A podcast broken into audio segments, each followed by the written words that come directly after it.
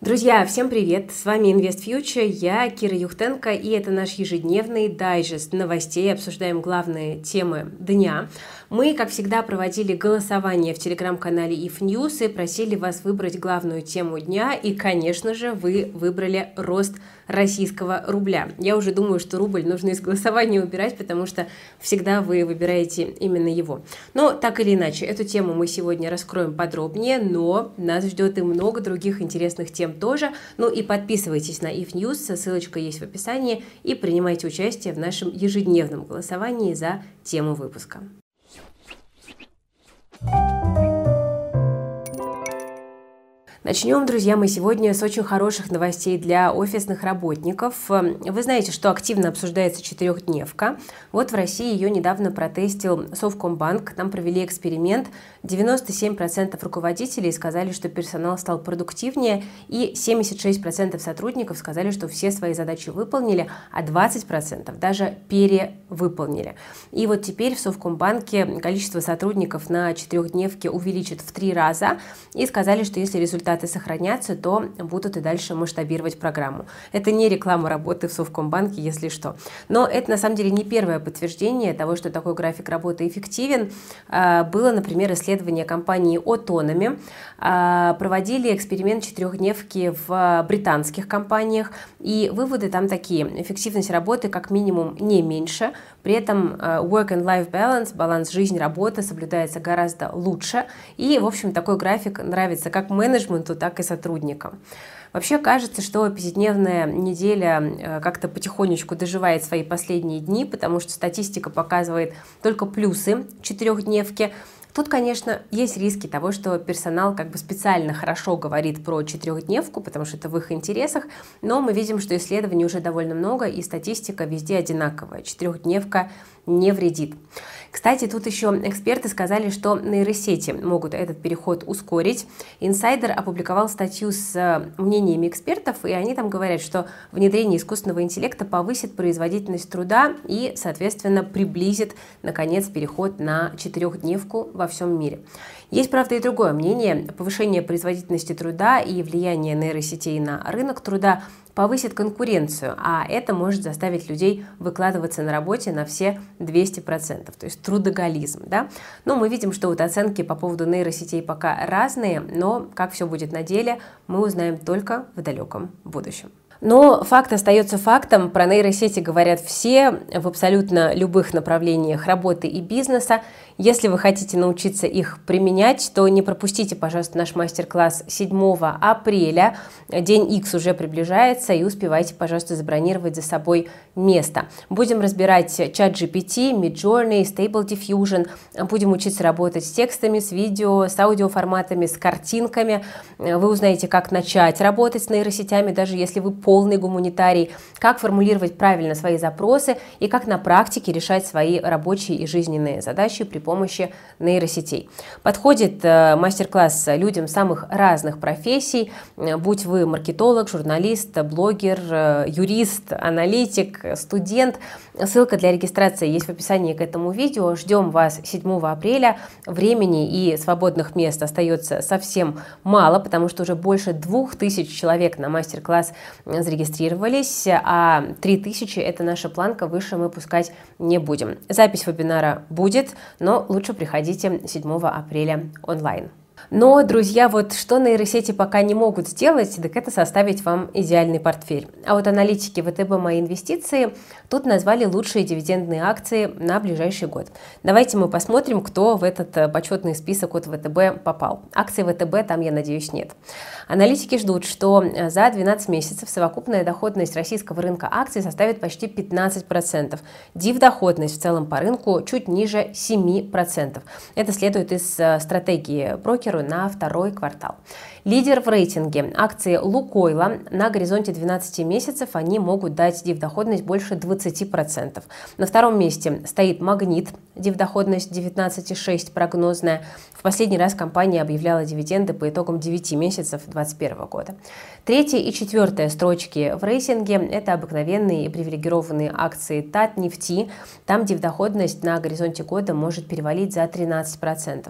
Потом идут обычка и префы э, Сбера чуть выше 12%, МТС 11,3%, Префы Транснефти 11,2, Фосагра 10,7 и Роснефть 10,3. Аналитики в стратегии заявили, что госкомпании выглядят лучше, чем частные, потому что у них меньше рисков снижения коэффициента дивидендных выплат. Но вместе с тем на дивидендах экспортеров по итогам 2023 года могут позитивно отразиться рост цен на сырье и падение рубля, о котором мы еще поговорим. Аналитики ВТБ в целом позитивно смотрят на индекс Мосбиржи. К 21 марта 2024 года по базовому сценарию индекс э, доберется до уровня 2576. Оптимистичный прогноз 2995 и пессимистичный – это падение 1861 пункт. А, базовый сценарий э, вероятен, э, с вероятностью, простите за тавтологию, 40%, оптимистичный 20% процентов. А сейчас индекс Мосбиржи у нас там в районе 2500 пунктов располагается. Давайте пойдем с вами дальше. Компания, о которой так много разговоров в последнее время, это РБТ.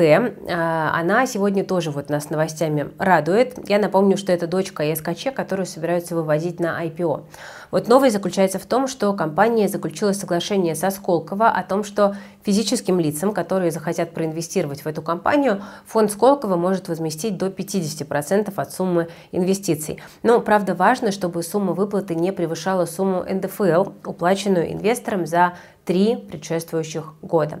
Ну и важно, чтобы инвестиции, по которым происходит возмещение, от одного частного инвестора составляли не менее 1 миллиона рублей. Так что вот такой возможностью можно воспользоваться. А мы идем дальше. Сегодня свои отчеты за прошлый год нам показали две технологические компании, коих на нашем рынке дефицит. Озон нам отчитался о продолжении роста бизнеса. Оборот вырос на 86%, но чистой прибылью там пока и не пахнет. Убыток вырос на 2% к прошлому году. Есть и позитив. Убыток за четвертый квартал э, снизился почти в два раза. Огромная часть убытка прошлого года, почти пятая часть, связана с пожаром в августе месяце, так что это довольно разовый эффект. Ну а вторая компания, это, конечно же, позитив, э, самая позитивная бумага на нашем рынке. Э, сегодня компания опубликовала результаты по МСФО, выручка выросла вдвое, чистая прибыль втрое. Число клиентов, по которым были сделаны новые продажи выросло на 20%. Это круто.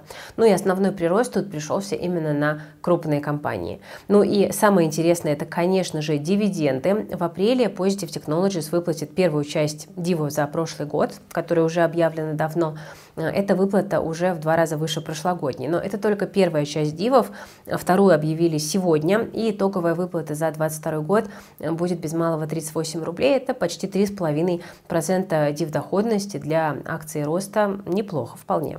Ну а теперь перейдем к теме выпуска, которую выбрали вы. Это, конечно же, доллар. А что доллар? Доллар продолжает расти. Сегодня поднимался выше 81, и народ начинает переживать, потому что э, за ростом курса доллара могут и цены подтянуться. Ну, давайте начнем с разбора причин роста курса. Первое – это, похоже, интенсивный отток капитала со стороны клиентов банков, которые выкупают бизнес у компаний, которые уходят из России из-за санкций. По данным Financial Times, список сделок, которые находятся на рассмотрении подкомиссии правительства, превышает 2000 тысячи, и этот фактор продолжит оказывать давление на рубль в ближайшие месяцы. Во-вторых, растет спрос на валюту для закупки импорта по мере налаживания новых цепочек поставок с переориентацией с запада на восток. Третий фактор – постепенно возрастает спрос на валюту для зарубежных поездок на майские праздники и на лето. Ну и также, возможно, спекулянты в условиях низкой активности экспортеров решили протестировать уровень 80 рублей за доллар. Да, некую такую панику инвесторов э, и трейдеров тоже никто не отменял. Что аналитики говорят? В Велес Капитал считают, что рубль нацелился на локальные минимумы в 85 за доллар и 93 за евро. Кстати, это мнение разделяют и в открытии. Там говорят, что рубль будет искать минимум в диапазоне 80-85.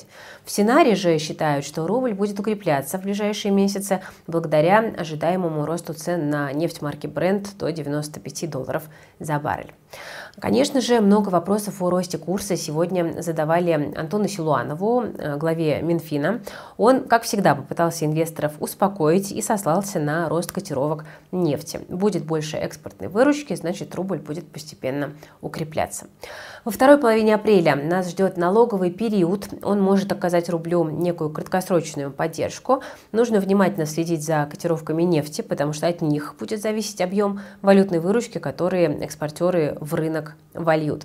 Ну а что касается роста цен, то тут э, все, наверное, довольно однозначно. Инфляция увеличиваться будет. Об этом предупреждал официально ЦБ в своем последнем прогнозе.